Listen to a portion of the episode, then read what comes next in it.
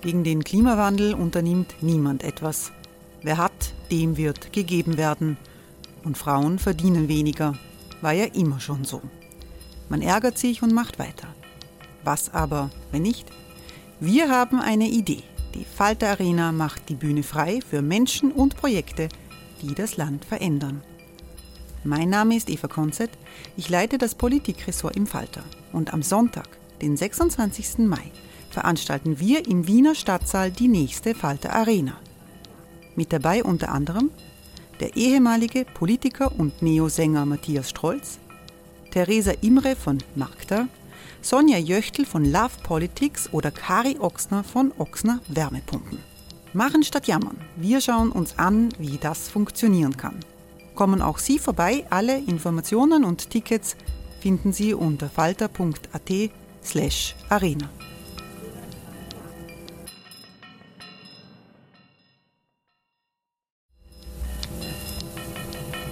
Falter-Podcasts werden durch Werbung unterstützt. Das hilft bei der Finanzierung unseres journalistischen Angebots. Die Erderhitzung ist kein Gefühl, aber mit vielen Gefühlen verbunden. Sorgen etwa oder Angst. Eine Veranstaltung gegen diese Ohnmacht ist Tipping Time, eine Klimakonferenz der Zivilgesellschaft. Von 9.5. bis 11.5. findet Tipping Time in Kooperation von Globe Art, Solektiv und Tangente St. Pölten statt und lädt ein zu Diskurs, Diskussionen und Workshops mit namhaften Vortragenden wie Nikolai Schulz und Friederike Otto. Weitere Informationen finden Sie auf www.tangentesanktpölten.at.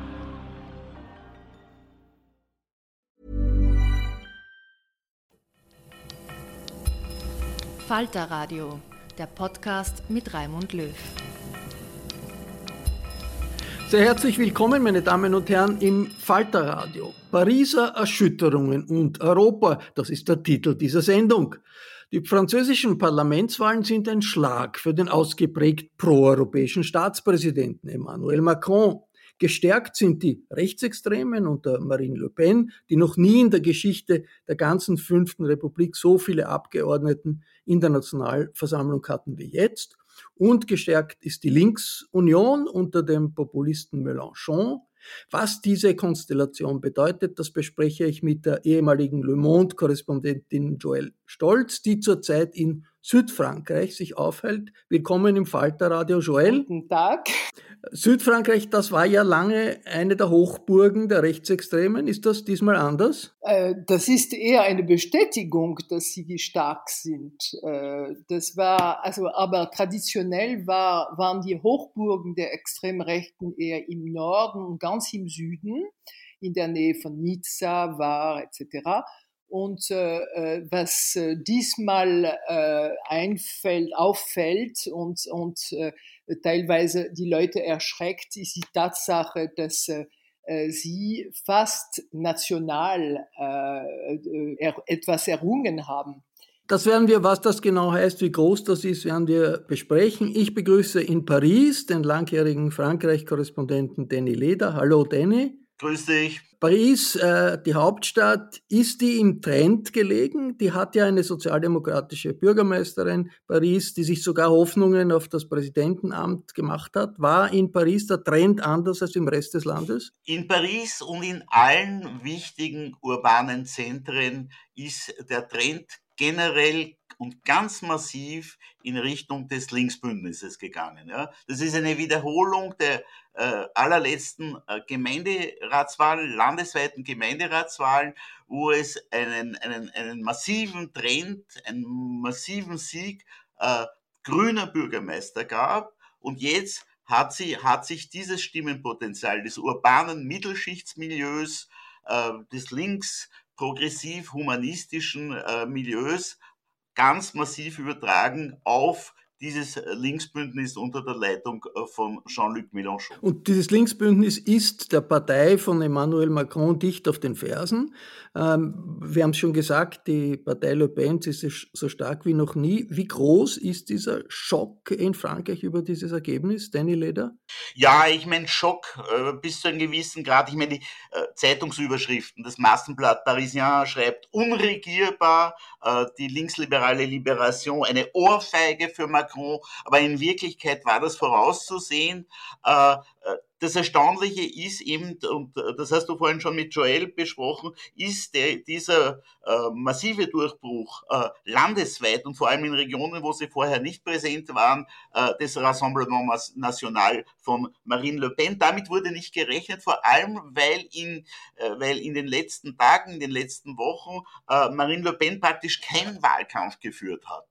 Und, und damit wurde nicht gerechnet. Hingegen der Durchbruch der Linksunion, das war voraussehbar. Joel, die Rechtsextremen triumphieren, aber ist das wirklich zu Recht? Sie sind ja jetzt nicht die erste Oppositionskraft, das ist die Linke.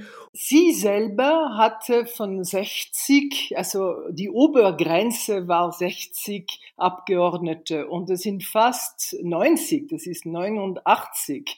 Das ist natürlich viel mehr und daher äh, die große Überraschung und vor allem für die Kommentatoren und ich nehme an auch für die, für die Leute, die Rassemblement National wählen. Äh, ich glaube, das, ist, das hat auch damit zu tun, dass sie äh, rechtzeitig eine Wende gemacht hat, in dem Sinn, dass sie viel weniger auf identitären Themen gepocht hat, als äh, auf äh, Defense, also äh, Kaufkraft, äh, äh soziale Themen etc. Also soziale Themen und Verteidigung äh, des, der sozialen Diensten, zum Beispiel des, des Gesundheitssystems. Und das hat viel mehr Leute angesprochen, sicher, als die traditionellen identitären Themen, die eher die Sache von Semur waren. Also Semur, das ist ganz eindeutig hat eine Schlappe schon bei der ersten. Das war der Konkurrent von Le Pen. Das war der Konkurrent. Also ich, ich bin der Meinung, das sagt nicht, dass sie in, in, die, in der Zukunft, dass diese Themen nicht wieder stark werden, aber momentan war es sehr gelungen, äh, also es war sehr gescheit von, von den Leuten von Marine Le Pen, von den Leuten von Front National. Sie haben sicher viele Leute äh, damit angesprochen. Man kann das also alles nicht eins zu eins auf eine Wahl in Österreich übertragen. Wir haben hier ein äh, äh Wahlsystem, also äh, das Mehrheiten ähm, äh, extrem herausbildet, äh, das äh, relativ starke Gruppen dann zu absolut starken Gruppen macht und dieses, diesen, Wahl, diesen Wahlprozess in zwei Durchgängen. Äh, insofern äh, äh, ist dieses Wahlergebnis nicht eins zu eins zu übertragen zu den realen prozentuellen Kräfteverhältnissen im Land. Das bedeutet, dass der Erfolg von Marine Le Pen, der wird sicher also aus der Ferne unterschätzt, weil er ja im Vergleich zum Abschneiden der Linksopposition geringer wirkt. Aber das ist ein, ein, eine Fehlkalkulation, weil man muss sich das so vorstellen, Bisher äh, konnten äh, die Nationalpopulisten unter Marine Le Pen äh, nirgendwo oder sehr, sehr selten, ich bin äh, bei den letzten Wahlen, glaube ich, hatten sie acht Mandate, nirgendwo also diese Hürde des zweiten Wahlgangs nehmen. Und diesmal mit einem Schlag äh, nähern sie sich der 100, 100 Mandatsgrenze. Äh, äh, das ist eine Zeitenwende und das hängt damit zusammen, also erstens einmal, wir sprachen es bereits an, sie breiten sich aus in, in Westfrankreich, wo sie vorher überhaupt nicht verankert waren. Das hängt äh, mit, der, mit dem sozialen Abstieg in diesen Regionen zusammen. Man spricht inzwischen von einer Diagonale der Lehre. Das sind Regionen, wo also der öffentliche Dienst nicht mehr richtig funktioniert, wo es einen Verarmungsprozess gibt. Aber vor allem ist etwas politisch Entscheidendes in dieser Parlamentswahl eingetreten, das auch den Unterschied zur Präsidentenwahl ausmacht. Und zwar, es ist äh, die Absenz, das nicht mehr Vorhandensein äh, von dem, was man bisher äh, die republikanische Abwehrfront nannte. Das heißt, äh, wenn es darauf ankommt, im, im zweiten Wahlgang äh, stimmen Leute, wurscht, was sie eigentlich von dem jeweilig übrig gebliebenen Kandidaten halten, aber sie stimmen für ihn nur um zu verhindern, dass ein Kandidat, der mit den Nationalpopulisten zusammenhängt, äh, mit Marine Le Pen zusammenhängt, durchkommt. Ja? Und dieses Prinzip ist mit dieser Wahl, ich weiß nicht, ob es endgültig ist, aber erstmals wirklich gefallen.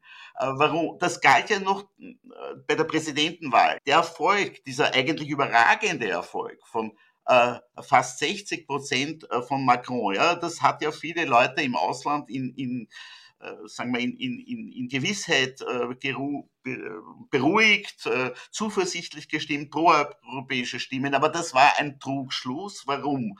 Weil etwa die Hälfte dieser 60 Prozent, die äh, Macron eingeheimst hat, waren Leute, die ihn eigentlich nicht gemocht haben, ja, die für ihn nicht stimmen wollten, vor allem die vom links- und linksliberalen, linksalternativen Milieu kamen. Die haben für ihn nur gestimmt, wider Willen, ja, um Marine Le Pen zu verhindern. Und jetzt in diesem jetzigen Wahlprozess, wo die Alternative vorhanden war, für diese Leute eine eigene äh, erfolgspotenzielle äh, äh, Stimme abzugeben, und zwar für dieses neue Linksbündnis, haben sie das nicht mehr gemacht.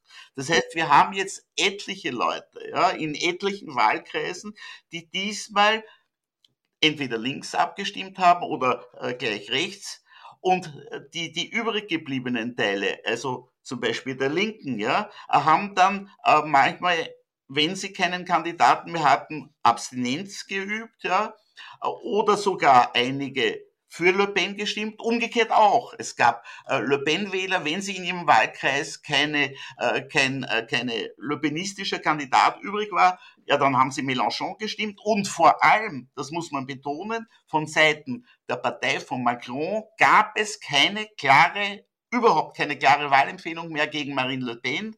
Zwischen Marine Le Pen und dem Linksbündnis haben sich die Macronisten in den meisten Fällen neutral verhalten. Ja? Und nicht nur das, sie haben in einigen Fällen auch den Durchbruch der rechtsextremen Kandidaten favorisiert, indem sie ihre eigene Kandidatur als dritte Kandidatur aufrechterhalten haben und dadurch die Chancen einer gemeinsamen mehrheitlichen Abwehrfront äh, zunichte gemacht. Es ist klar, die äh, Hoffnung, die manche gehabt haben, dass die rechtsextreme Welle abebbt in Frankreich, dies hat sich sicherlich zerschlagen mit diesen Wahlen. Aber jetzt, Joel Stolz, doch, bei den Präsidentschaftswahlen da hat Macron deutlich gewonnen äh, gegen Le Pen. Äh, ist die Erklärung von, von Danny Leder äh, für dich überzeugend, dass damals ebenso viele Leute für den Macron gestellt, äh, gewählt haben, die jetzt nicht mehr für ihn gestimmt haben? Warum diese Polarisierung? Warum so viel Ablehnung gegen einen Präsidenten, der in Europa als proeuropäisch, liberal, visionär auch auf, aufgenommen wird? Erstens, die Zuhörer müssen, äh, ich glaube, sie wissen das schon teilweise, dass Macron nicht gleich äh, wahrgenommen wird in Frankreich und im Ausland, während im Ausland also die Macron-Anhänger oder, oder Fans, äh, also ich habe selber äh, relativ viele Leute getroffen, die, äh, also sie sind, sie sind sicher zahlreich, sind die Franzosen viel kritischer. Warum? Teilweise, weil äh, Macron äh, eine gewisse Arroganz hat und mehrmals von sich äh, Sprüche, arrogante Sprüche äh, gegeben haben, äh, die äh, irgendwie wie to äh, Todsünde geworden sind. Also sie haben das ein bisschen äh, runtergespielt. Es war äh, nur nebensächlich etc. im Vergleich äh, zu den vielen Sachen und wichtigen Sachen, dass äh, die Macron gemacht hat oder geleistet hat. Aber das hat offenbar relativ viele Leute irgendwie verärgert oder verunsichert oder und sie wollten irgendwie eine Abrechnung und sie haben sich gerecht. Und es ist eindeutig, diese Parlamentswahl war eine Korrektur äh, das ist die allgemeine Interpretation, glaube ich, nach der Präsidentschaftswahl, wo viele Leute, auch wenn sie Macron nicht besonders mochten, in der, im zweiten Wahlgang ihn gewählt hat, haben, um äh, Marine Le Pen zu verhindern. Also das ist das eine. Und Liberation zum Beispiel hat, äh, ich glaube, auf der Titelseite nach dem zweiten Wahlgang der Präsidentschaftswahl Merci qui, das heißt ohne äh, äh, Danke an wen. Das heißt, die linke, viele linke Wähler, die nicht besonders, also Macron nicht besonders mögen, haben ihn gewählt und äh, ihnen ist es zu verdanken, dass er so relativ, also komfortabel, äh, bequem wiedergewählt wurde. Aber diese Korrektur ist dann eingetreten, das, äh, ganz eindeutig bei diesen Parlamentswahlen, obwohl mehr als die Hälfte äh, der Wählerschaft äh, eben nicht zu den Urnen gegangen ist. Ganz Europa liegt im Bann des russischen Ukraine-Krieges. Da hat auch Macron eine wichtige Rolle für äh, die Europäer, sowohl gegenüber Kiew als auch gegenüber Moskau. Er war mit äh, dem deutschen Bundeskanzler in Kiew, hat x-mal mit dem russischen Präsidenten telefoniert, ihn getroffen, um ihn abzuhalten äh, von, von diesem Angriffskrieg. Spielt das irgendeine Rolle? Wird das von der französischen Öffentlichkeit wahrgenommen, diese Bedeutung, die Frankreich und ein französischer Präsident für die Weltpolitik, für die europäische Politik hat, Danny? Kaum, kaum. Äh, Macron hat ja versucht, auf die Weise diesen, äh, diese äh, Parlamentswahlen, äh, von, denen er, von denen er sich zu Recht gefürchtet hat, zu überspringen quasi. Nicht? Er hat sich eigentlich äh, innenpolitisch überhaupt nicht engagiert, er hat sogar Angst und Schrecken verbreitet, indem er ja äh, erklärt hat, dass er die Pension, äh, das Pensionsantrittsalter von 62 auf 65 erhöhen wird. Das war ein wichtiger Punkt, der ihm also auch etliche Gegenstimmen eingebracht hat. Und ansonsten hat er sich kaum geäußert, nur äh, kurz mal vor dem Flug nach Kiew hat er also äh, noch vom Flugfeld aus äh, im Hintergrund hörte man die, die, die, die Maschine, wie sie bereits äh, zum Start an, äh, die an begann, ja, hat er noch kurz gesagt, äh, so sinngemäß, gibt's Ruhe, passt's auf, ähm, äh, fügt keine Unordnung, nicht an die französischen Wähler gerichtet, fügt keine Unordnung in Frankreich dazu, äh, zu der Unordnung, die eh schon in Europa herrscht, äh, verhindert die Ex Extreme. Ne? Ich fasse jetzt also so äh, zusammen. Ne? Und das war zu wenig. Ja? Äh, äh, die, die Mehrheit der Leute haben das kaum mehr zur Kenntnis genommen. Das, äh, das ärgert auch die Leute. Und ähm, man muss etwas auch dazu sagen, wir können von Glück sprechen, ja, in der ganzen Angelegenheit. Frankreich ist zwar jetzt unregierbar, aber es hätte viel schlimmer kommen können. Und zwar aus folgendem Grund. Äh, Joel hat es ja auch angesprochen, wir haben ja äh, 52 Prozent Wahlenthaltung, ja, aber wenn man sich das von der Alterspyramide her anschaut und auch von der Einkommenspyramide, aber vor allem Alterspyramide, dann ist es das so, dass 70 Prozent, nicht? Ich betone, 70 Prozent der Wähler unter 35 und 75 Prozent der Wähler unter 25 sind nicht zu den Urnen gegangen. Und wenn man weiß, dass bei diesen Wählern die absolute Mehrheit äh, entweder äh, den Linkstribun, den populistischen Linkstribun äh, Jean-Luc Mélenchon oder Marine Le Pen gewählt hätten, wäre es viel schlimmer gekommen, wenn es eine stärkere Wahlbeteiligung gegeben hat. Das heißt, äh, die Legitimität des jetzigen Parlaments und vor allem des Staatschefs ist extrem schwach im Hinblick auf die Wahlbeteiligung. Dies, die, die Leute haben das auch zum Teil gar nicht zur Kenntnis genommen. A, nicht einmal, dass eine Wahlkampagne stattgefunden hat. Es hat Leute gegeben, die gesagt haben, ah, jetzt habe ich es vergessen, heute war ja Wahl oder wirklich, heute war Wahl und so weiter?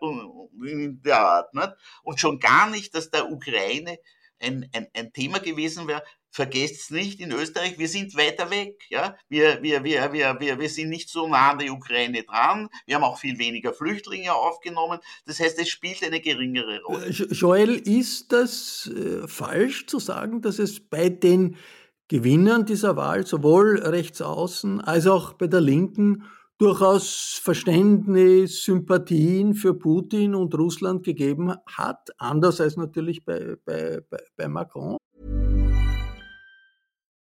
Since 2013, Bombas has donated over 100 million socks, underwear and T-shirts to those facing homelessness. If we counted those on air, this ad would last over 1,157 days. But if we counted the time it takes to make a donation possible, it would take just a few clicks. Because every time you make a purchase, Bombas donates an item to someone who needs it. Go to bombas.com slash ACAST and use code ACAST for 20% off your first purchase. That's bombas.com slash ACAST, code ACAST. Ich glaube, das hat eine eher in dieser Wahl eine eher untergeordnete Rolle gespielt. Äh, äh, ganz eindeutig hat Macron versucht, sich als äh, Kriegschef zu stilisieren. Und es ist ihm teilweise gelungen. Erstens gegen die Pandemie. Er hat eine, eine Rede gehalten, wo er, ich glaube, fünfmal gesagt hat, es herrscht Krieg. Äh, das sous-entendu, er war der Kriegschef und man, man soll einen Krieg gegen die Pandemie führen. Ähm, und zweitens, als äh, diese Geschichte in der Ukraine angefangen hat, waren natürlich alle ziemlich baff und, und, und erstaunt und entsetzt. Und ganz am Anfang habe ich mir gedacht, da wird äh, Macron ganz locker wieder gewählt, weil er eben äh, diese Postur und nicht nur diese Postur, diese Macht hat, äh, die Außenpolitik Frankreichs zu stilisieren und noch dazu während der französischen Präsidentschaft der, der EU. Also das hat, also ich habe mir wirklich gedacht, da hat er locker, wird er locker wiedergewählt und er hat sehr wahrscheinlich eine, eine Mehrheit im Parlament. Tatsache, dass er versucht hat, mehrmals mit Putin zu reden, von, von Putin äh, Zugeständnisse zu, zu kriegen, das ist ihm nicht gelungen, äh, bekanntlich. Und äh, dass er, ich glaube, zwei oder dreimal gesagt hat, man sollte Russland äh, nicht demütigen, was äh, die Ukrainer sehr verärgert hat und auch die, die relativ vielen Leute, die in Frankreich in der, Franz in der Bevölkerung, zumindest in, unter den Eliten für Ukraine sind. Das hat sie verärgert ohne, und das war eben der Vorwurf von Macron ohne Ergebnisse es, es stimmt, also es stimmt, dass Frankreich viel Militär, auf militärischen Ebene äh, relativ viel macht, äh, viel Material gibt. Also die Wende war nicht so eindeutig wie bei den Deutschen, aber äh, die Effizienz war schon da. Äh, die Rede, äh, die Postüre Macrons war, äh, hat zu Missverständnisse, sagen wir, das milde geführt und äh, sie mussten das korrigieren.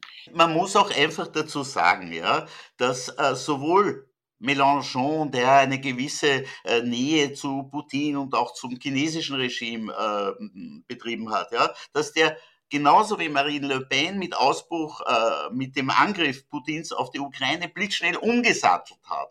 Das heißt, sie boten einfach auch nicht mehr diese Angriffsfläche. Man kann heute Mélenchon nicht vorwerfen, er würde also äh, den Widerstand der Ukraine theoretisch nicht mehr unterstützen. Und die Tatsache, dass Mélenchon von seinem Programm her Frankreich aus der NATO herausführen will, ja, das geht zu weit. Das geht für die meisten weder zu weit. Was sie feststellen, ist im Grunde genommen, es gibt einen Konsens äh, wie Joel das sagt, äh, äh, Macron ist ja nicht als Kriegsherr in dieser Sache aufgetreten, sondern als jemand, der die Ukraine unterstützt und gleichzeitig versucht, also äh, den Kontakt aufrechtzuerhalten zu Putin. Und darin finden sich ja auch im Grunde genommen alle politischen Kräfte in Frankreich wieder. Und insofern ist das einfach kein polarisierendes Thema in dieser Wahlkampagne gewesen. Äh, kommen wir zur Situation der französischen Linken. Äh, äh, grundsätzlich, äh, Joël, äh, es hat die Kommunistische Partei Frankreichs gegeben, war eine der stärksten kommunistischen Parteien, Moskau treu über viele Jahrzehnte. Es hat die Implosion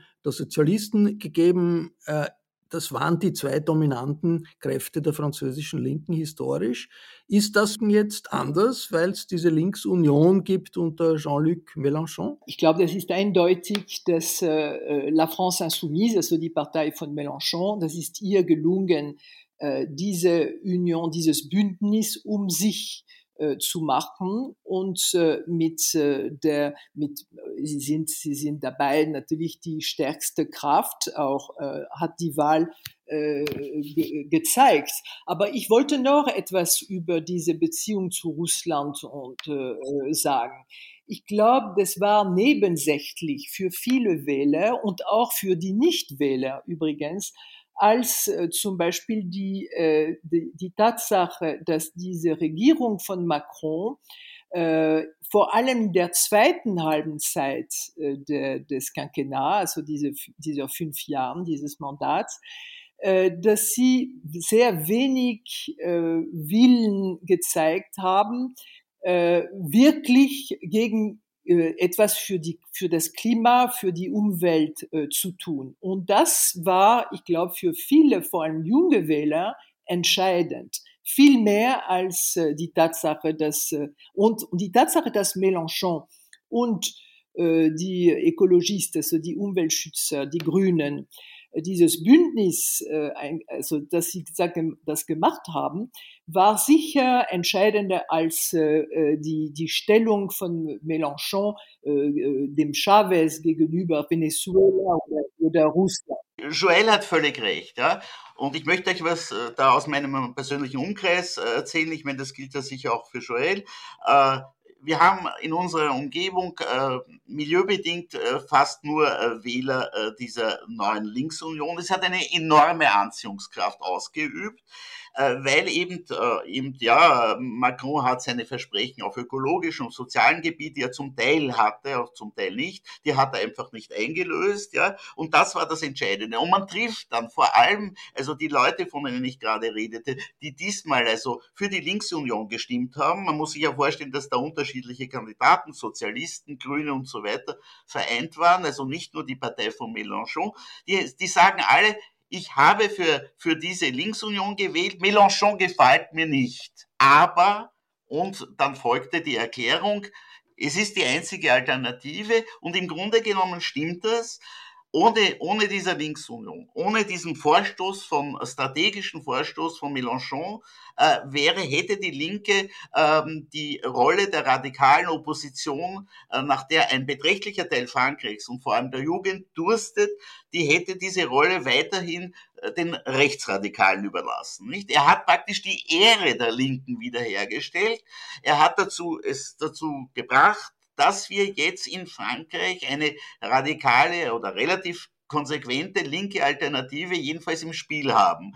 Und äh, diese ganzen äh, negativen Seiten von Mélenchon, die sind den Wählern durchaus bewusst. Ja, man trifft laufend eben Wähler, die sagen, ich habe für ihn gestimmt, aber ihn mag ich nicht. Äh, äh, seine Konzessionen gegenüber den Dschihadisten, den radikalen Islamisten, weil da hat er sich sehr opportunistisch verhalten, das gefällt uns nicht. Uns gefällt auch nicht sein, seine autoritären Züge. Uns gefällt auch nicht, äh, wie er sich da an äh, äh, an, an Kuba oder an diese venezuelanischen Diktatoren Chavez und Maduro ange, angebietet hat, das gefällt uns alles nicht. Aber es ist eine Linksunion, es hat uns die Chance geboten, jetzt uns äh, aktiven linken Sozialaktivisten vor, aus Vororten, aus urbanen Vierteln die Chance geboten, wieder äh, äh, einen Teil der öffentlichen Debatte an uns zu reißen. Und das war unwiderstehlich, dieses Angebot. Das ist ja äh, spannend, wenn man das äh, international sich ansieht. So gibt's erfolgreiche, langweilige Linke, wenn man so will. Der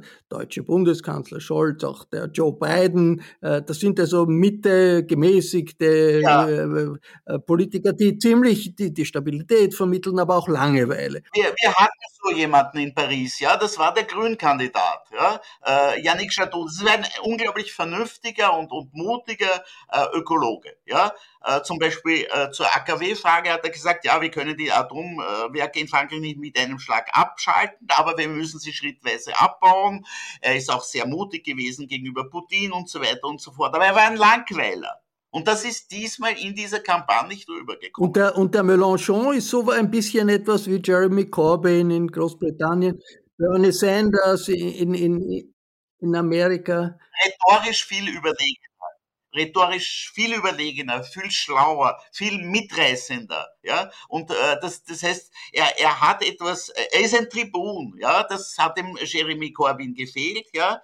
Äh, er, er hat zwar auch diese antijüdischen Untergriffe nicht, die sich der Corbyn geleistet hat, äh, er ist auch rhetorisch geschickter wie der Bernie Sanders, er ist aus diesem selben Holz geschnitzt, aber ist zusätzlich ein mitreißender, ein mitreißender Redner, äh, der auch mit seinen Übertreibungen, ja, wo er Journalisten beschimpft, wo er, Polit wo er, wo er Richter beschimpft, wenn er sich in die Enge gedrängt, äh, gedrängt fühlt, äh, das äh, löst Skandale aus, aber führt auch wiederum zu einer gewissen äh, Anziehungskraft. Joel, äh, wie dauerhaft kann eine solche Allianz sein zwischen traditionell proeuropäischen äh, Linken, Grünen und diesem Mélenchon, der keine Konfrontation auslässt und eben auch populistisch irgendwo äh, reinschlägt, auch wenn es gegen Europa geht? Vor der Parlamentswahl haben viele gemeint, das wird nicht sehr lang halten. Äh, erstens, weil sie äh, also äh, auf gewissen wichtigen Themen wie Europa zum Beispiel oder Nuklearindustrie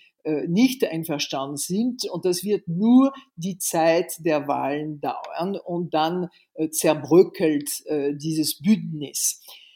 Ich würde schon sagen, das stimmt, aber jetzt sind Sie, und das wird eben spannend, deswegen, sind Sie irgendwie verdammt, das zu halten. Warum? Unter anderem, weil traditionellerweise nach der Parlamentswahl in Frankreich die wichtigste Oppositionskraft Anspruch auf die wichtigste Kommission des Parlaments hat äh, und, und zwar auf die Budgetkommission, also wo man über Finanzen des Staates äh, redet. Und äh, der, die, die extreme Rechte, le Rassemblement National, wird sicher jetzt sagen, wir sind allein, wir sind, wir haben 89 äh, Abgeordnete, wir sind die stärkste Oppositionskraft und wir haben Anspruch auf diese Kommission. Wir müssen diese Kommission leiten.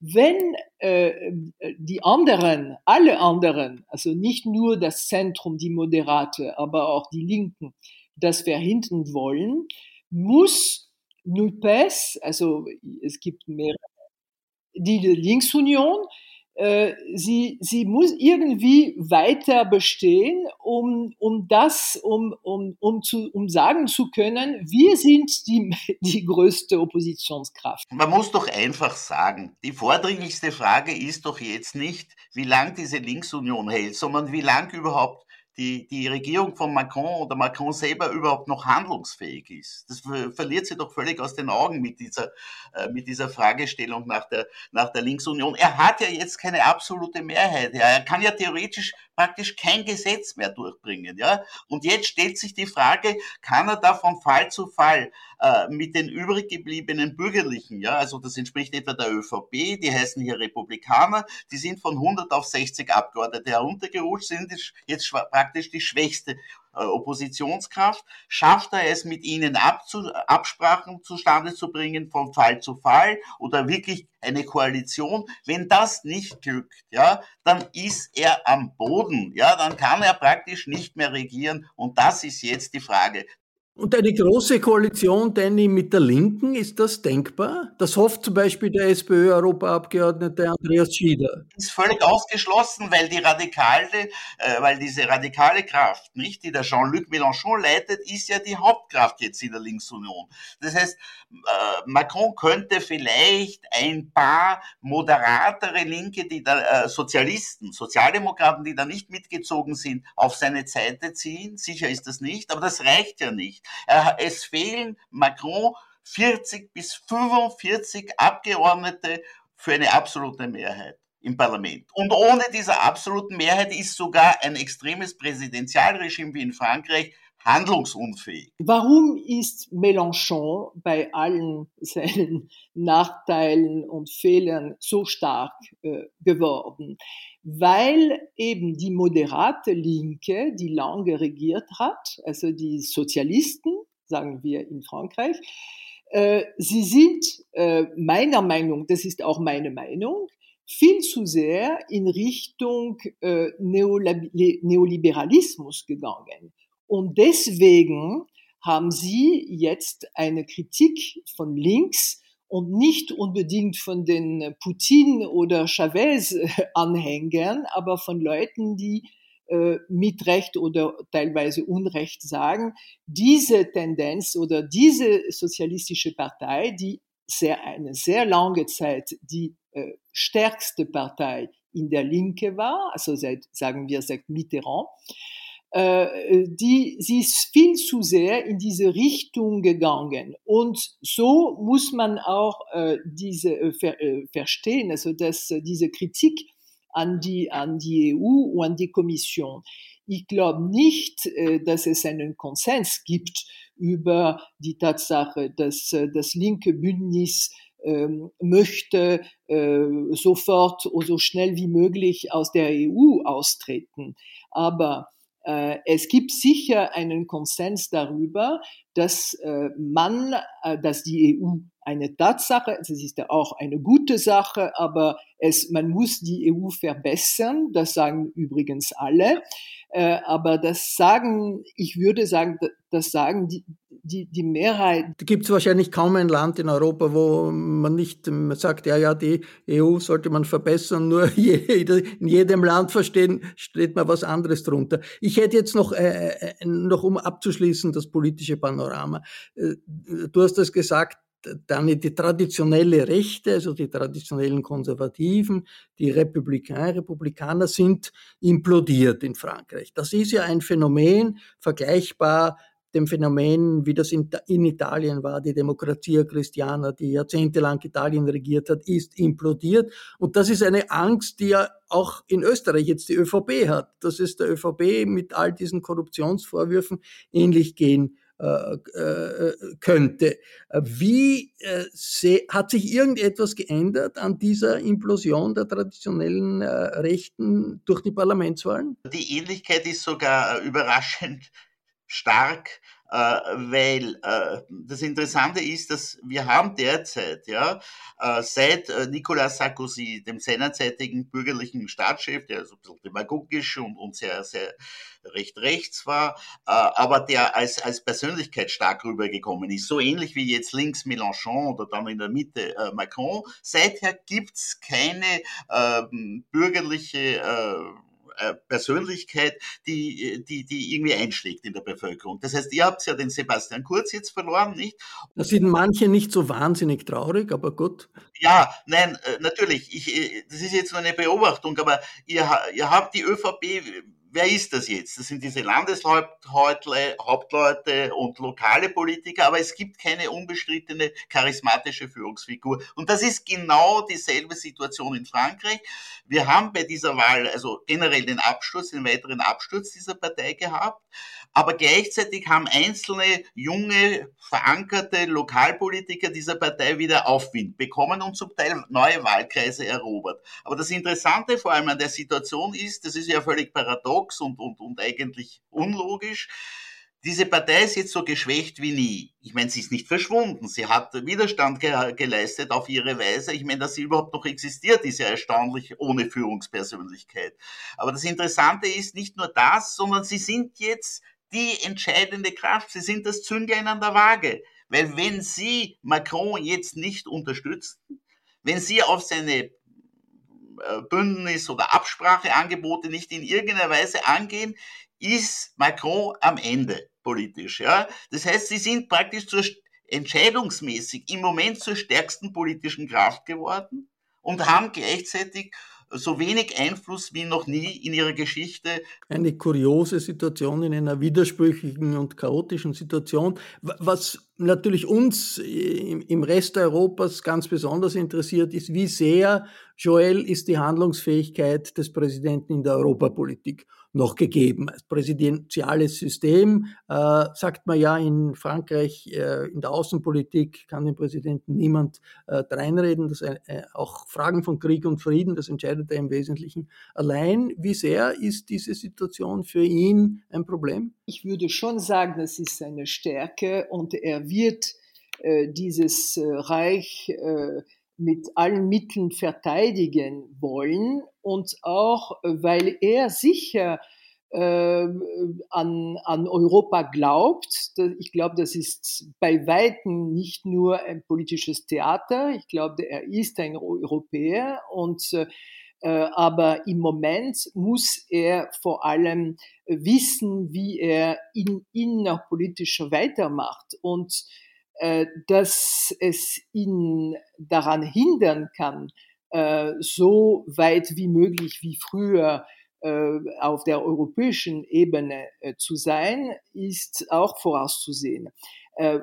Ich glaube, innenpolitisch, also reden einige von einer Dissolution, von einer Auflösung der der Assemblée Nationale. Das, Neuwahlen würde das bedeuten? Neuwahlen, das bedeutet aber alle fürchten sich vor Neuwahlen, äh, vor Neuwahlen, weil seit der schlechten Erfahrung von Chirac, der ich glaube im Jahr 97 das gemacht hatte und dann äh, eine große linke Mehrheit vor sich hatte, das war die Cohabitation. Äh, ich würde sagen, das ist äh, sicher eine sehr unbequeme Situation für einen französischen Präsidenten war, weil unsere Verfassung auf Präsidentschaft äh, äh, äh, irgendwie gemacht wird. Und wir haben jetzt dieses Proports, also proportionell, das, das, diese Proportsrecht, woran die, die Deutschen und die Österreicher und auch viele andere in Europa gewöhnt sind. Aber das ist für uns eine Neuigkeit. Also ich meine, in der Geschichte der Fünften Republik hatten wir äh, die Kohabitation. Aber diese Konstellation hatten wir noch nicht. Und es ist extrem unbequem und ich stimme äh, da äh, er will, er, logischerweise muss er jetzt mit den Rechten irgendwie koalieren oder von Fall zu Fall für jedes Gesetz muss er eine Unterstützung bekommen. Gestern hat Ségolène Royal, eine bekannte äh, Linke, sie war, sie hat sogar für die Präsidentschaftswahl äh, 2017 sieb, äh, sieben, äh, kandidiert, hat gesagt, das ist äh, die, die Chance Macron, äh, ist eben mit der Linke zu koalieren. Also man wird sehen, äh, was, was sie tun, aber das ist ein bisschen die Hölle, weil entweder koalieren sie mit äh, de, der klassischen Rechte, also die relativ gut äh, diese Wahlen überstanden hat, und sie müssen da äh, gewisse Zugeständnisse machen. Oder äh, sie wählen die Linke, und ich glaube, das ist das, das Gegenteil, äh, wovon äh, die, die ganze La République en Marche in den letzten fünf Jahren, was sie gemacht haben. Also das ist, das wird äußerst schwierig sein. Aber spannend und, und äh, französische Innenpolitik hat ja immer auch äh, Tangenten und Auswirkungen auf äh, den Rest Europas. Daher auch äh, Daniel Leder, wie ist das mit der Handlungsfähigkeit des Präsidenten in der Europapolitik, egal wie er sich jetzt entscheidet, welche Koalitionen er anstrebt? Nein, ich meine, Koalitionen, äh, ich, ich sage es noch einmal, also mit der Linken wird es sicher keine Koalition geben, das ist undenkbar. Äh, ich meine, dass diese Linksunion, die von dieser radikalen Kraft geführt wird, dass die eine Koalition mit Macron Aber vielleicht, ich mein, da gibt es ja proeuropäische Sozialdemokraten, gemäßigte Grüne. Ja, aber die sind schwach die sind schwach, die sind so schwach in dem Parlament. Ich meine, das, ich, kann, ich, beim besten Willen, ich kann euch das nicht geben. Die, die gibt's, äh, die sind, damit kriegt er die Dinge nicht auf die Reihe. Aber was ich jetzt nur sagen wollte, also, äh, naja, ich meine, er, er, das, das ist, äh, wie das genau im, im, im, Endeffekt, ob er da irgendwie nur eine Entscheidung treffen kann äh, gegen ein, ein, ein aufjaulendes äh, äh, Parlament, das, das ist fraglich. Ich meine, er hat auch äh, Europa, europapolitisch sicher einen Großteil seiner Handlungsfähigkeit äh, eingebüßt. Ich meine, die einzige Chance, ja, äh, dass da noch einiges äh, zustande kommt, könnte darin bestehen, aber das ist ja keine Koalition, sondern dass, äh, dass, äh, dass er also auf EU-Ebene äh, sich also sozialpolitischer äh, weiter links engagiert, für, für noch mehr gemeinsame Sozialpolitik, noch mehr äh, gemeinsame Mindestbesteuerung der Konzerne und ähnlichem und dass, da, dass er da eine breite parlamentarische Unterstützung bekommt. Aber wenn er sich in, in anderen Punkten äh, vorwagt, die also vor allem der Linksopposition nicht zu Pass kommen und äh, vergessen wir also auch nicht äh, äh, die, die extreme Rechte unter Marine Le Pen, die wird ja im Parlament vertreten sein, das kommt dazu. Mélenchon ist nicht gewählt worden, er ist nicht im Parlament drin, er sitzt dort nicht, aber die Marine Le Pen schon. Ich meine, wenn die Nein sagen, ja, äh, dann wird es für ihn verdammt schwierig, Verträge zu, neue Verträge zu unterzeichnen und äh, als großer Kapazunder der europäischen Erneuerung aufzutreten, wenn er im eigenen Land das, das geringste Gesetz durchbringen kann. Das muss man sich einmal vorstellen. Und was die Joel vorhin gesagt hat, das möchte ich noch einmal klar machen, äh, weil das kann komisch, äh, komisch klingen. Ich meine, wir haben ja jetzt eben gerade diese Parlamentswahl gehabt. Und ihr müsst euch vorstellen, jetzt diskutieren schon Leute ansatzweise, wann die nächste Parlamentswahl stattfinden könnte. Äh, das heißt, dass man praktisch diesen Wahlgang sofort wieder, wiederholt. Dazu wird es natürlich nicht kommen, aber das ist Ausdruck dieses, äh, dieser Vorstellung, jetzt ist alles blockiert, jetzt steht alles an. Wie, wie, wie, äh, wie eben dieses Massenblatt, das ich eingangs erwähnt hat, getitelt hat, unregierbar. Frankreich ist im Moment de facto unregierbar. Und äh, dass dann Macron, dass sich so sein eigenes Reich bewahrt, äh, mit, mit, mit einer ähm, breiten Initiativfähigkeit, das ist sehr unwahrscheinlich. Eine unregierbare äh, französische Nation, das hat man schon wahrscheinlich sehr, sehr lange Jahrzehnte äh, nicht mehr gesehen, weil wir sehen, wie äh, Frankreich, das doch eine entwickelte politische Kultur hat, eine entwickelte Zivilgesellschaft hat, da herausfindet. Das war eine Sendung über den Wahlzyklus 2022 in Frankreich. Ich bedanke mich sehr herzlich bei Dani Leder in Paris, bei Joël Stolz im Süden Frankreichs. Ich verabschiede mich von allen, die uns auf UKW hören, im Freirad Tirol und auf Radio Agora in Kärnten. Internationale Analysen finden Sie regelmäßig im Falter. Ein Abonnement des Falter können Sie im Internet bestellen unter der Adresse abo.falter.at. Ursula Winterauer hat die Signation gestaltet, Miriam Hübel und Philipp Dietrich betreuen die Audiotechnik im Falter. Ich verabschiede mich bis zur nächsten Folge. Sie hörten das Falterradio, den Podcast mit Raimund Löw.